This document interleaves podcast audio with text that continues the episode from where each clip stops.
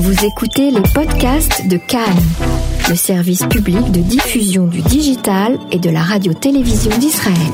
Et j'ai le plaisir d'avoir euh, avec nous en ligne Pascal Zonshine, qui est rédactrice en chef euh, du site Menora et également analyste, qui a accepté de bien vouloir euh, interpréter ses premiers résultats. Pascal? Oui, bonsoir. Bonsoir Pascal, je ne vous entends pas très très bien. Allez-y parler. Ok, écoutez, on est on est effectivement tous un petit peu sous tension ce soir avec ces avec ces résultats qui euh, clairement ne, ne, ne donnent pas une euh, disons une victoire ferme à aucun des deux à aucun des deux camps. Euh, on est dans le on est probablement dans le scénario qu'on voulait éviter, c'est-à-dire peu ou prou une, une reproduction de ce qui s'était passé au mois d'avril. Mhm. Euh, ce qu'il faut noter tout de même, c'est que apparemment euh, le, le bloc de centre-gauche, c'est-à-dire bleu-blanc et les partis euh, plus à gauche ont établi une minorité de blocage. Ce que craignait la liste centriste, c'était le risque de disparition des deux formations de gauche, Avoda d'une part et l'Union démocratique d'autre part. Qui reste Finalement, dans le champ politique. Hein. Qui reste dans le champ politique absolument. Alors après, la question est évidemment euh, celle de la liste arabe unifiée des députés arabes israéliens qui, de toute façon, euh, apparemment, d'après les, les trois sondages sortis des urnes dont on dispose, passent euh, la, la, la barre des deux, des deux chiffres, si je puis dire, entre, entre 11 et 13 euh, mandats selon les, selon les projections. Mhm. Donc ça aussi, c'était évidemment, euh, évidemment à suivre. Mais là, il est clair, encore une fois, que tout va dépendre, ou en tout cas en grande partie, de Israël Betenu et de son leader Avigdor Lieberman. qui fait une moyenne de 8 mandats selon les trois, euh, les trois sources d'estimation. Hein. C'est-à-dire que d'ores et déjà, il a d'une certaine manière euh, gagné son pari, puisque en avril, Avigdor Lieberman avait obtenu cinq mandats euh, pour son parti. Mhm. Il espérait doubler la mise. Il arrive au mieux effectivement euh, à, à neuf euh, à neuf mandats, même 10 je crois d'après le d'après la projection de, de la chaîne Cannes.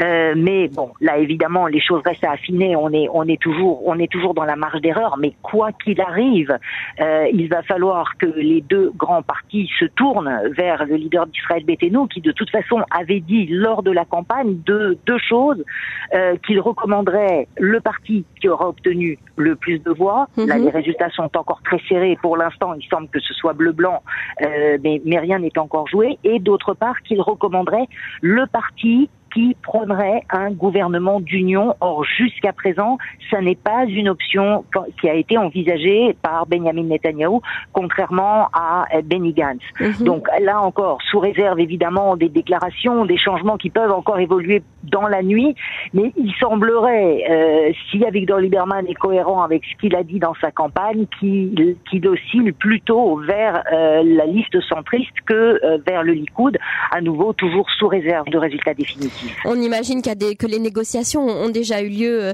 entre eux. Et selon vous, quels sont euh, euh, vers qui a reporté ces, ces voix vers Avigdor Lieberman pour l'avoir fait augmenter vraiment sensiblement depuis les dernières élections? Alors c'est là aussi euh, que les choses euh, que les choses sont intéressantes.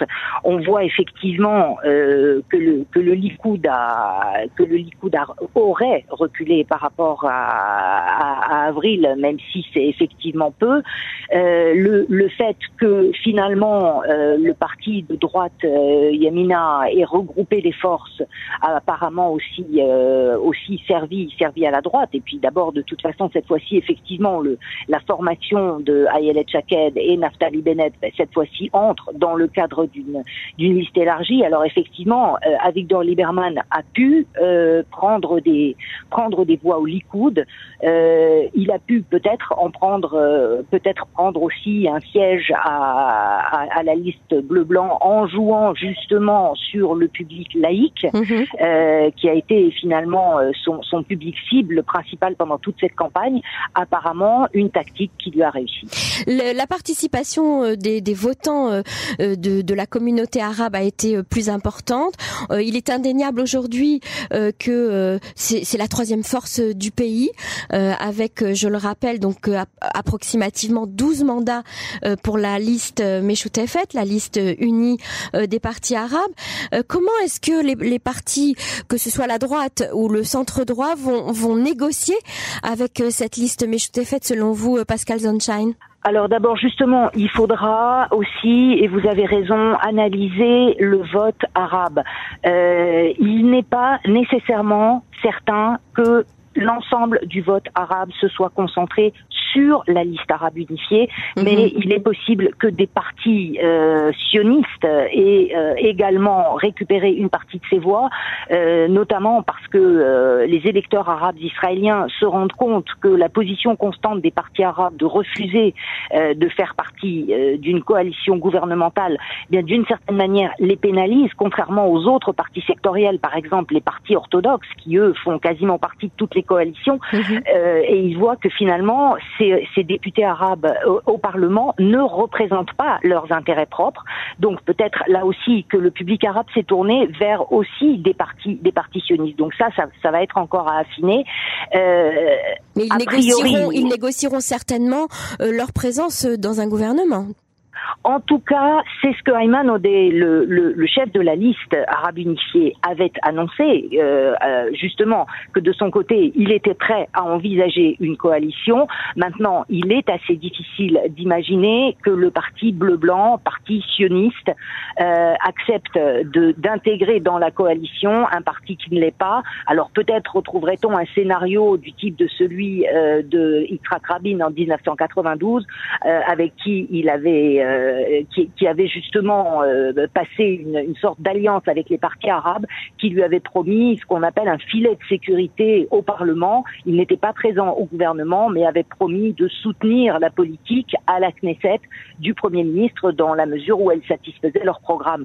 Donc on peut effectivement envisager un scénario de ce type, mais euh, la présence d'un parti arabe dans une coalition gouvernementale aujourd'hui en Israël paraît assez peu probable.